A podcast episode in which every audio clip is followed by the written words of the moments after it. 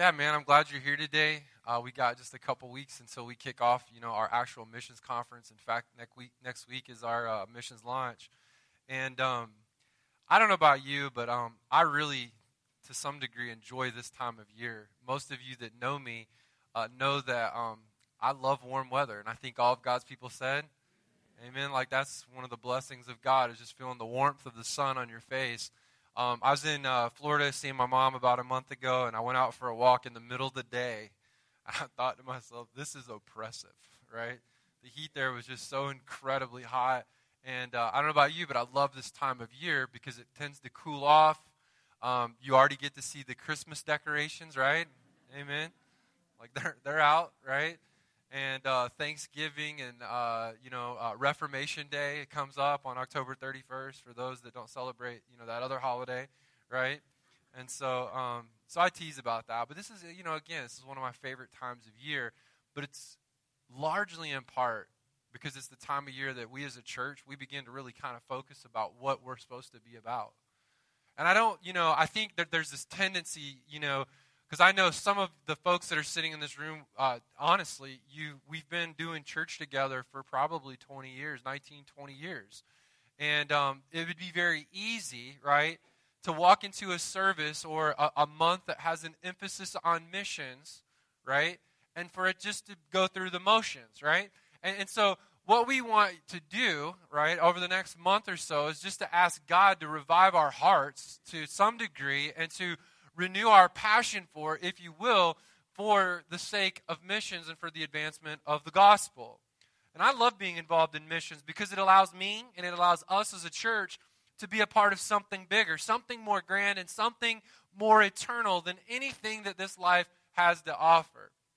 Now, I'm watching that video with Jonathan and I'm like kind of tearing up a little bit. You know, I don't know if it's because I'm getting older or what, but I'm just kind of like a little bit more emotional nowadays. My kids and I, we watched this movie the other night, and my daughter's like, You're going to cry when you see this. And I kind of turned over a couple times during the movie because Brianna's like looking over to see if I'm, you know, I'm swelling up a little bit. I held it in, you know, but it was there. And so, um, but I'm watching that video, and I met Jonathan this past uh, January, and we had lunch together, and um, he told me, he says, he was telling me about his desire to go back to, to Brazil. I didn't know that his parents died on the mission field when he was a kid. And I don't know about you, but that just kind of grips your heart a little bit to think that you're going to go back to the city where you lost your parents because they were following Jesus and doing what God had called them to do. Are, are you guys making that connection? And I mean, that takes a lot of confidence in the, the sovereignty of God and the, the providence of God and to follow Jesus no matter where he calls us to. And, and to, to some degree, he's picking up the mantle and the calling that his parents left, and they, they essentially laid down their lives for the sake of the gospel. And when you think about it, I don't know if you're like this, but the idea of missions seems so distant to us. It seems like, well, that's what other people do. They go to another country where people speak a different language and they, they eat different food and um, they do weird stuff. And, and sometimes, you know, uh, it, it's just, it's strange. And it just doesn't seem very real to us. But did you notice what Jonathan mentioned in that video today? We have a heart for God, for the people of this city, and our heart is to plant and to revitalize churches and to make disciples of Jesus Christ. Now, in reality, isn't that what we're supposed to be doing as a church right here at 25800 South Center Road, Monee, Illinois? And so the idea of foreign missions is wonderful, but guess what? There's no foreign missions if we don't fulfill the mission of God right here at Jackson Creek Fellowship Church. So I believe with all my heart that Jesus has called us as individuals to advance the gospel on two fronts. He's called us to advance the gospel locally, that's here, but then in turn, he's also called us to advance the gospel globally. And to some degree, we have to get into our mind that we are a people who are sent. And we talked about this last week because Jesus said, As God has sent me, so send I you. And you've heard me say over and over again that we're a movement. And movements move, and if you're not moving, you're not part of the movement. And, and so this morning, we need to really begin to evaluate, to some degree, if you will, Are you a part of what God is doing and how He is moving us as a church to advance the gospel locally and then also around the world? Because the danger of the church in any age, in, in any and every age, is to cease being a movement, instead, be a place where people attend. All right, you guys with me? All right, so to some degree, American Christianity is this we come to church, we hear the band, and it was really good today, amen? Did a good job? Maybe, I don't know. I thought they did good, right? They did good today, right? Good worship today. We like to hear Mike get up. He's usually got something funny to say, and it's, you know, really good, and he's, he prays with power. And then Jason gets up, and, you know, we will hear him say a couple things that are funny as well, and, and then we go home, right? That's church as an institution. Church as a movement says, we're going to come here, the pastors are going to build you up, and then we're going to send you out.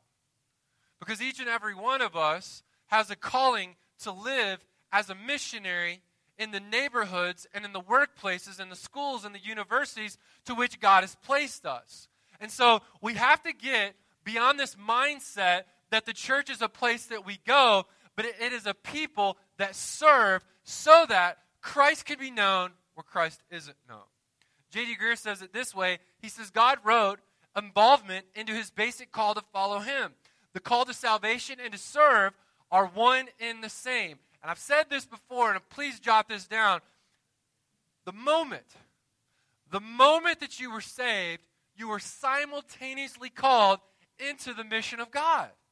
And if you're truly following, and I, I don't want to be heavy handed, I don't want to guilt anyone, I don't want to shame anyone today, but I want you to understand and feel the weight of the calling of God on our lives.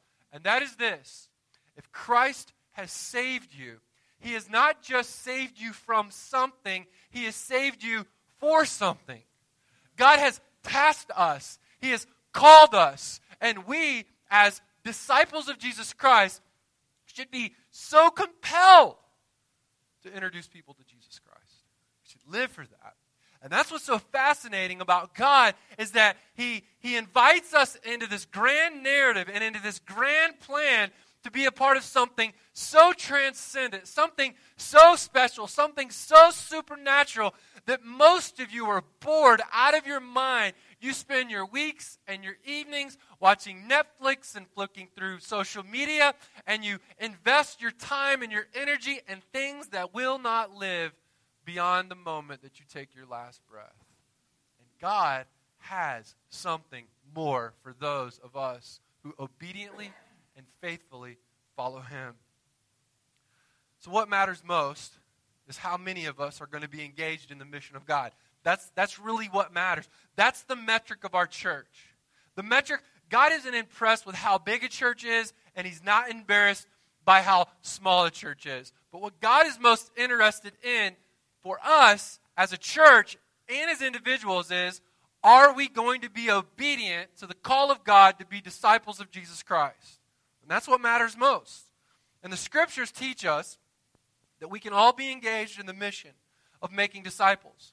Every one of us can be engaged in reaching the unreached and introducing people to Jesus Christ. And so the question I just want to ask you today is this. And it's not in your notes, but you might write it down. And the question is this are you living a life of sentness? S E N T hyphen N E S S. Are you living a life of sentness? And what we find in this passage of Scripture is, again, we think that what missionaries do is what, what uh, we've tasked them to do. They're, they're called to do that. That's so foreign to us. But to some degree, we find the very same model of Jesus Christ doing the same thing that you and I should be doing as followers of Jesus Christ. And he breaks it down in a very simple way on how we can engage in the mission of God and become a part of what God is doing. And it might feel overwhelming to consider how you as an individual and how we as a church can reach a world that is lost. And yet Jesus breaks it down very simply in this passage of scripture that Pastor Mike read to us this morning. And the first thing that we see Jesus doing and modeling for us as we consider how we are to be a part of the mission of God is this. He simply, in verse 35, if you will, Jesus went, throughout all the cities and villages, teaching in their synagogues, and listen, proclaiming the gospel of the kingdom and healing every disease and every affliction. So, the first thing that we see Jesus doing, this is what missionaries do, this is what disciples do, this is what evangelists do. Hey, listen, he declared the gospel of the kingdom. He declared the gospel message that uh, he was here to go to the cross to save them from their sins. And what we find is very simply this Jesus moved about from city to city proclaiming the gospel. It's as simple as that. He moved about. Every town that he went to, he told people about the gospel. Every neighborhood that he went into, he told people about the gospel. He declared it, he proclaimed it, he lived it out. Jesus had this, this burden to, to proclaim the gospel to the, to the forgotten and the far from God. And he just, he moved about. And I keep reminding our church that, that we gather. Listen, we gather, and I'm all for the gathering. But we gather you here to worship on Sunday so that you can scatter throughout the week and be proclaimers and declares of the good news of the gospel of Jesus Christ. Missions is all about taking and proclaiming the gospel where it hasn't yet been proclaimed. There's places in every neighborhood and every nation that have no gospel presence. Listen, guys, I live in Peotone. It's a it, it's a pretty conservative community, but I can walk. Uh, this morning, I woke up and I walked uh, almost three miles this morning, and I can tell you, house after house after house after house after house, there's no introduction to Jesus Christ. The other day, I was out on my walk, and I saw this mom lose her mind with her kid. I mean, just, and how many parents have been there where you've just lost your mind? Right? And I just thought to myself, I wonder if she knows Jesus Christ. I wonder if someone has taken the gospel into that home. And I know that there are neighbors all in my neighborhood. I know that there are people. I, I coach junior high basketball in our community, and I know that there, there are people that are, that, are, that are spread out all over our neighborhood that are far from God. They're struggling with their marriages. They, they have financial difficulties. They have uh, uh, issues of faithfulness in their marriage, and their, their kids are involved in drugs. Yes, in Peotone, we have kids that are involved in drugs and alcohol, and on and on we can go. And I'm sure that the same story could be said in your community, in your city. And so we have got this responsibility. We have this wonderful opportunity that we've been invited to by God Himself to introduce people to Jesus Christ. And some of you, that's your story someone shared with you the, the sweetness of God's grace and the goodness of the gospel, and your life has never been the same. Your marriage has never been the same. Your kids have never been the same. And from the ground up, your foundation has been rocked, and it has now been laid on the foundation, which is Jesus Christ, all because someone was willing to declare the good news of the gospel to you and to your family. When you think about it this way, God gives you your vocation. God gives you a job. And He does that in part as a platform or a network of relationships through which you can make disciples. Most of you think uh, uh, that you come to church, and, and by coming here, and I, I'll be honest with you, it surprises me that this many come to our, many people come to our church. Just to be honest with you, I'm like I wouldn't drive five minutes to hear me preach. Like I just would. Some Sunday mornings, man, I stand by the window. I'm like I can't believe they came back. I can't believe they're still here. Like, I'm just, I'm honest. Like, I just, it fascinates me because I know that it's not about me, it's about Jesus Christ. And I believe that when the gospel is declared and when Christ is lifted up, and it's not about a man, but it's about Jesus, hey, listen, God says, I'll draw all people unto myself. And so, you think, I, I believe, many of you, hey, I'm here to support the ministry, and by doing that, I'll show up in attendance. It's the other way around, friends. Pastor Mike and, and Pastor John and myself and Clint and Pastor Ben, our responsibility is to support you. It's to encourage you. It's to coach you up. It's to equip you to do the work of the ministry. One of the most frustrating things that I have to deal with is I come to work every day and I primarily work with people that already know Jesus. You notice I said primarily, right? Because some of them I got questions about, right? I'm just kidding. So, Many of you, you work with people every day they have needs. They have marriages that are falling apart. They have kids that are out of control and they're struggling with how do I raise this child? We've got we've got university students in here today that they're struggling with uh, you know all the all the difficulties of sexuality and, and drugs and alcohol and, and, and partying and all the things that go on in a college scene. And, and, and, and they'll meet more lost people on Monday morning than I will see probably an entire week or month, if you will. So, so we got to get it out of our minds that we just come to church because that's just what religious people do. No, we got to we got to shift our thinking to a whole new paradigm that hey, God has called me into his will, he's called me into his work, and that means I too, like the missionary in, in, in San Paulo, is taking the gospel into his neighborhood.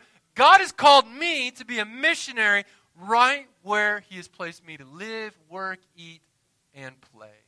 That's my calling. And so when we go into our neighborhoods, we recognize that we're missionaries. In the book of Acts, we see that the gospel spreads faster through the hands of ordinary people. It wasn't the apostles getting up and preaching to large crowds.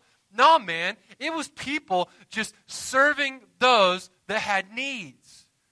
In fact, you've heard me say that, that 39 out of the 40 miracles that happen in the book of Acts happen outside the doors of the church. They didn't happen in the gathering, they happened as people were serving others and giving them the message of the gospel. And here's what I want to challenge you with today in, in terms of you being a missionary, you being a disciple at a baseline. This is a baseline of being a disciple of Jesus Christ. Listen. If you don't know and aren't praying for some lost people to come to Jesus, then there's a pretty good chance that you just don't understand the heart of God. If you don't know and you're not praying for some people that don't know Jesus, there's a pretty strong possibility that you're, you don't understand God's heart. The Bible says, For God so loved the world that he gave his only begotten Son, that whoever believes in him should not perish, but have everlasting life. And friends, I want you to know this morning that God was willing to bankrupt heaven in order that you and I might know a relationship with Jesus Christ. He gave everything. So, so, so generosity, not an issue for God. Uh, giving up and sacrificing his best, not an issue for God. God was willing to bankrupt heaven so that you and I might know him. No program. It doesn't matter what program. It could be Awana, it could be MOPS, it could be growth groups, it could be a missions conference, but no program can be substituted or can compete with passionate proclaimers of Jesus in the gospel. We can run all the programs we want, but if the people of God, those of us that claim to be disciples of Jesus Christ, if we do not have a heart to proclaim the gospel to those who have not been introduced to Jesus Christ, there is no program that will compete with. You are the program, and each one of us has been called. But then we see this next thing. Not just a declaration of the gospel, we see that Jesus was just simply this very simple things. He was just dedicated to people. Look at verses 36 and 37. The Bible says when he saw the crowds, he had compassion for them because they were harassed and helpless like sheep without a shepherd. And the Bible says here, when he saw, when he saw. It's so easy to look right through individuals, isn't it? I, have taken the DISC profile, and um, I'm a I'm a very very very high D on the DISC profile, which means I'm very direct. That means I can be very abrasive. That means that I don't have.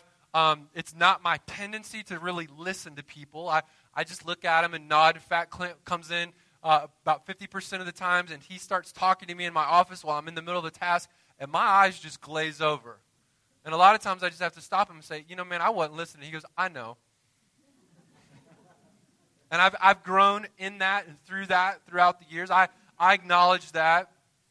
And it's definitely an area of growth, but I'm, I'm confessing that to you in large part because I think part of our culture is that we kind of look through individuals. In fact, we try to socialize, if you will, with people that can add something to our life that can make it better for us.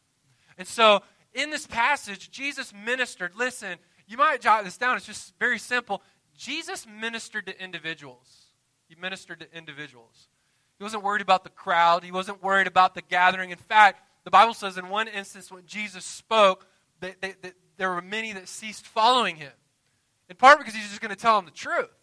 But Jesus ministered to individuals. He saw, he saw, listen to this, he saw with clarity the need of the individual person. For Jesus, people were not an inconvenience, they weren't an imposition. They were individuals in need of a Savior. And, and, friends, that's what ministry is. That's what, that's what missions is about. It's about the person, it's about the individual, it's about the marriage, it's about the student, it's about that one person that's without hope at the end of their rope, and they find it in Jesus Christ because someone had a passion to proclaim the good news of the kingdom of God. And I wonder for how many of us, how many of us do we consider people to be an imposition? How many of us do we see that, that, that others are an inconvenience? And I want to say to you today if we're to make a difference in proclaiming the gospel, we have to see the world through the eyes of Christ. We've got to be dedicated to serving others. And it's not uncommon for us to be so focused on our thing that we forget there's a world around us in need of the gospel. Selfish people, selfish people will never leave a legacy. Mark it down. You never find selfish people leaving a legacy. We can become so focused on our kids. And listen, I think God has commissioned us to raise kids that, that grow up to know, love, and follow Jesus and, and make a profound difference in the world in, with their lives, contributing to make this world a better place and advancing the message of the gospel. But man, we can become so consumed with our kids.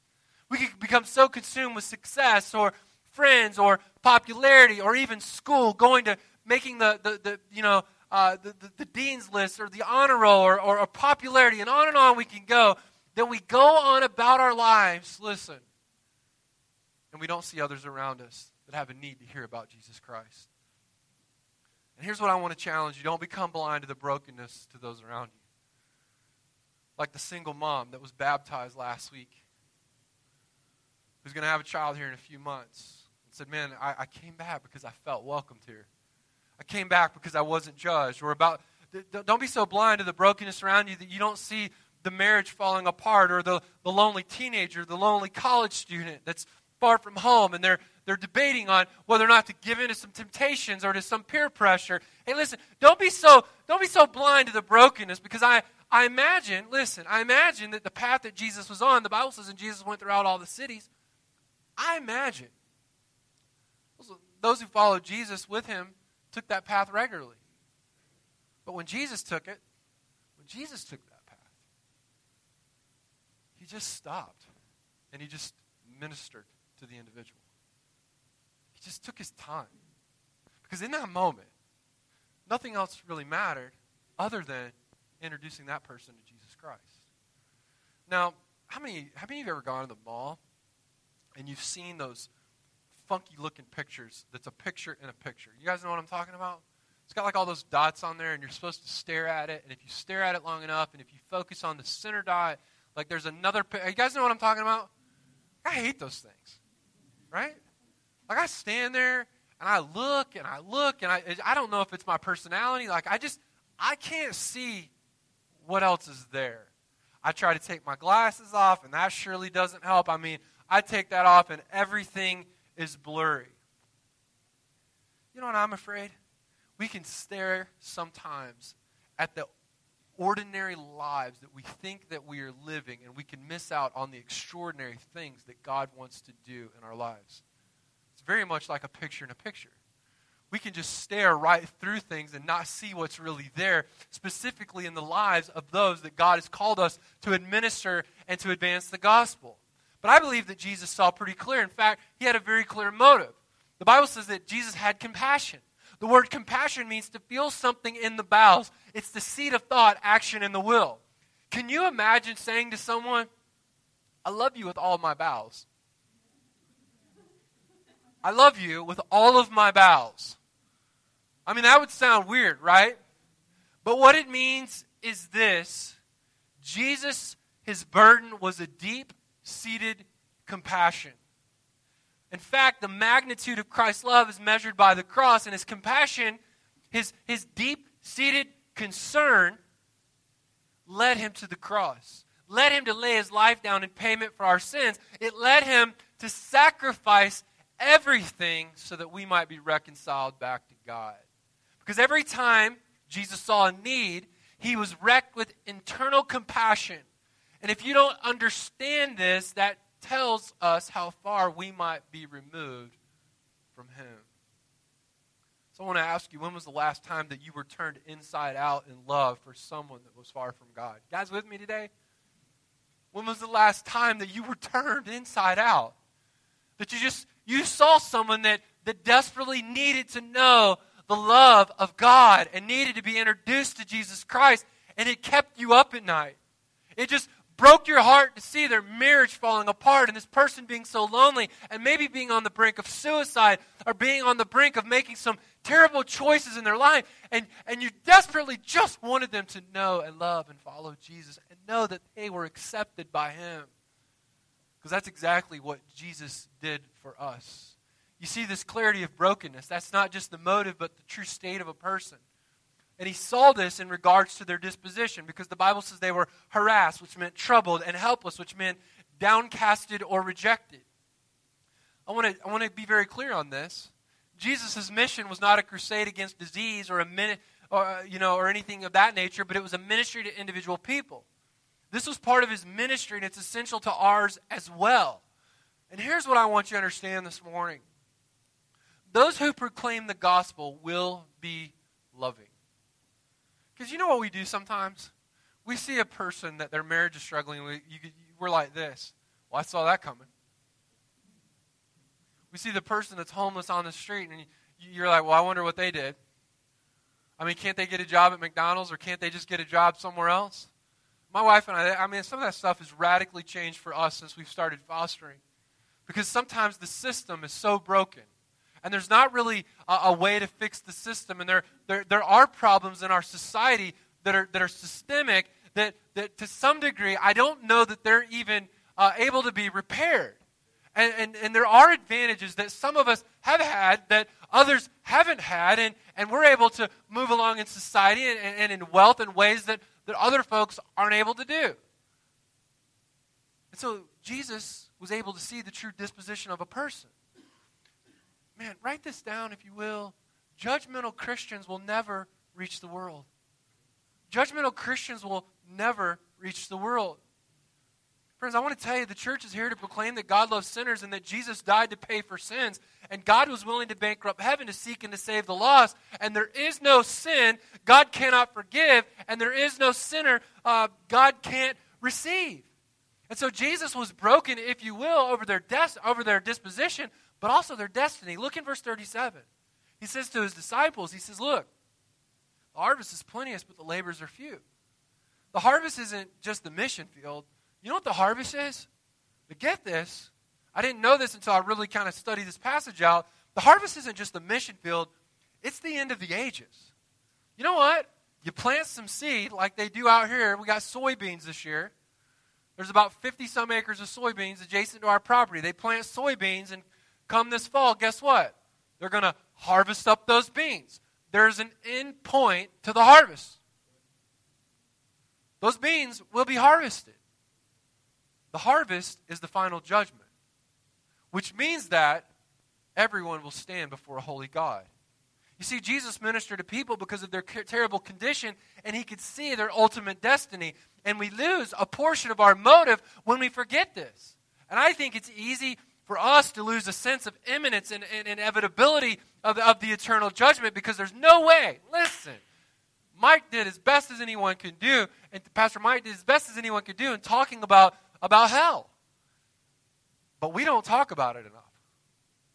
In fact, I think it was John Wesley who uh, was the, the, the, the, the, uh, the pioneer, if you will, of the Wesleyan movement. John Wesley said the only theological education that our seminary students need or should have is if we could open up the portals of hell and allow our young men who are preachers to go in and sense that and hear it for just a few moments.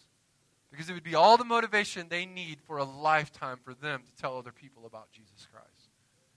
I'm not here to be sensational this morning. I'm not here to guilt or shame any of us today, but we need to be reminded that men and women, boys and girls, red and yellow, black and white, all over this globe will one day spend eternity somewhere forever.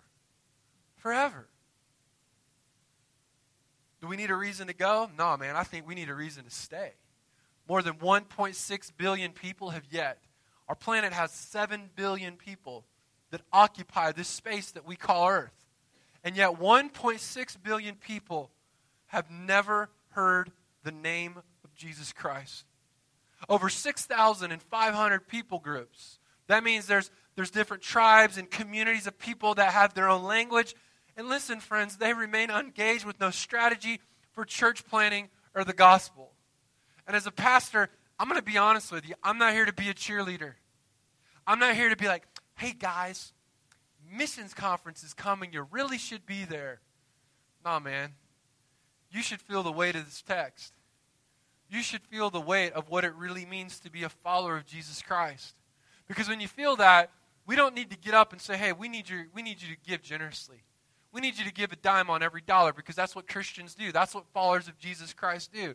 Because that money, that generosity, hey, that goes to advance the gospel here and around the world. We, we wouldn't need to get up and say, hey, we're going to meet for three nights.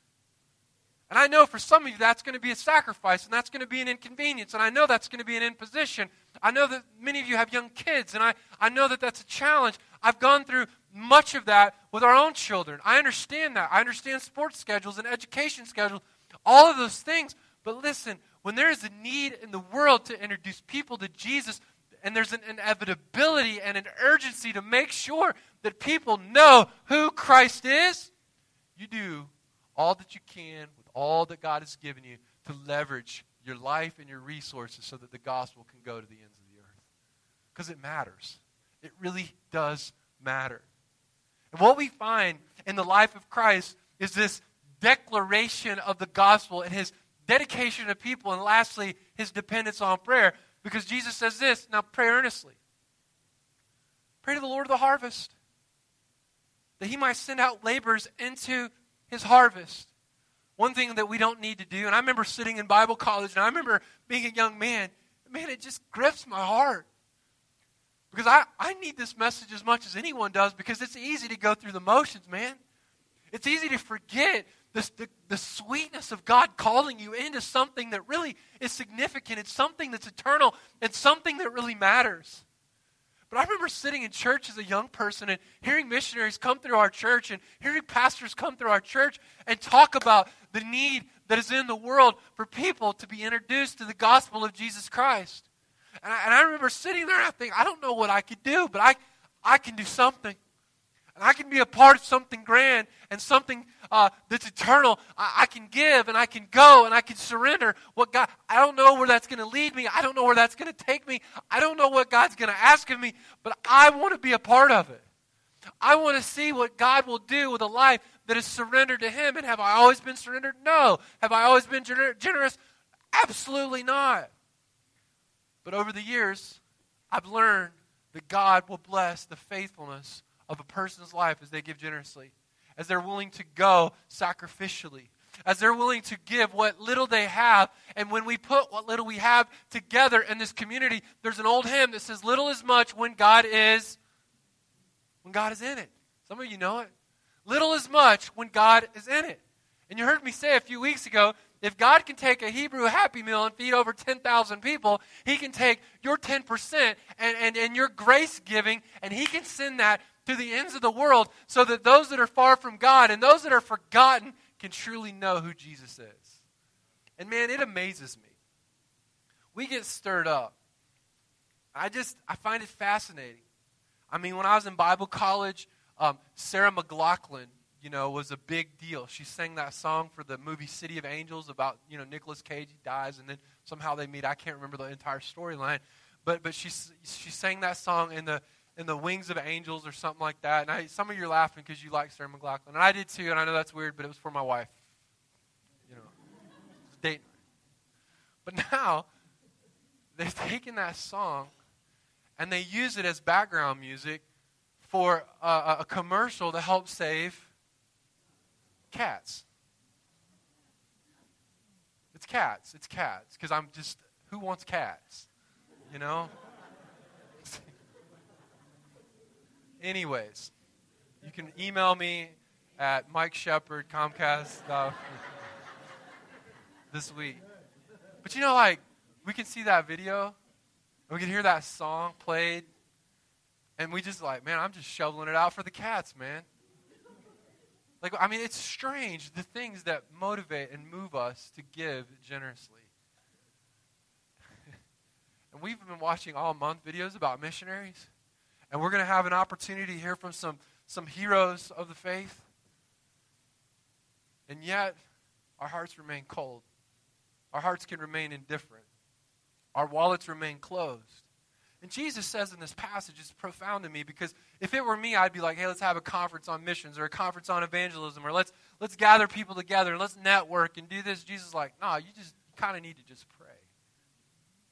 Because the thing that will move the gospel forward in my age and in the age to come will be when God's people get on their knees and on their faces before me and they pray to the Lord of the harvest that he would send laborers into his harvest. And I believe that as a church, that as we become the people that God has called us to be, one of the things that we will be will be a people of prayer.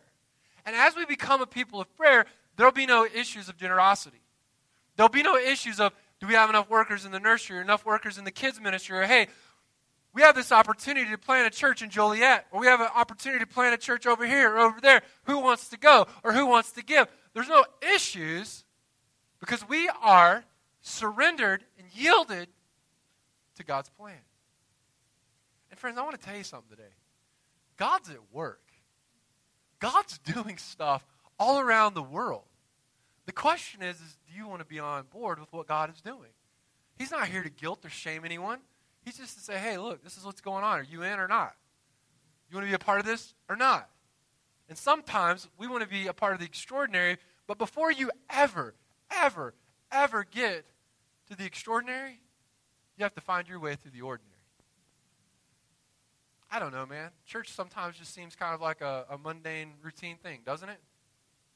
But sometimes you just show up and God meets with you, doesn't He? Sometimes God just speaks with you. I know reading your Bible every day, sometimes it just feels like, man, I'm just going through the motions. And then one morning you're reading your Bible and it's like, bam, God's right in this room with me. Where did that come from? Hey, just because you don't feel God's presence doesn't mean that God isn't Man, He's walking with us all along the way. I want you to think about this. You ever have a day where you just feel like you get slammed with stuff? Might mention that this week. Just like every, you know, you have days like that, right? You just you're kind of going through the day and you're just like, I'm just trying to get this done, and I need to get this done so that I can get to this place at this time, and I just want to wash my hands of it. And it just feels like, doesn't it? Like some days you just get slammed with stuff to do from the moment that you get up. The kids have a need, your boss is calling. This is my favorite. You have to resolve a financial issue with Xfinity or Comcast where they overcharge you by 200 and you're on busy, you know, you're like on hold. You've called it our busy time. You will now be on hold for the next seven hours.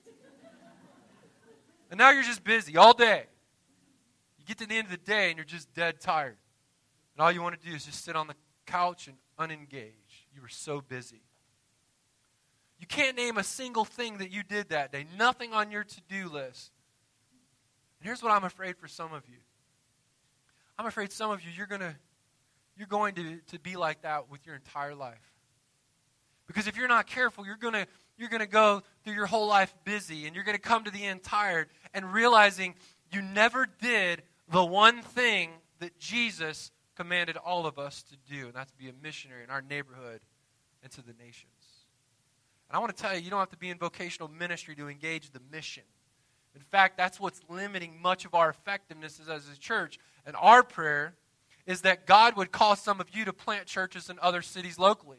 Our prayer is that some of you would begin to engage in what God is doing here through your generosity. Some of you just, you, know, you know uh, the statistics say that 2% of those who attend church give 2% or less of their income. No, let me take that back. 2% give the, the actual tithe, which is 10%. And then the other 2% give less than that. Like, it's just crazy. And it, it's, it's fascinating to me that the simple baseline things of being a follower of Jesus Christ we tend to, str- we tend to struggle with the most. We trust God with our destiny, but we don't trust Him with the day to day. So, here, What's limiting much of our effectiveness as a church is, is our inability to engage in the baseline things that God has called us to do. So some of you might be called to a mission field for a season or for a lifetime. How, how crazy and how incredible would that be if, if God raised up some missionaries?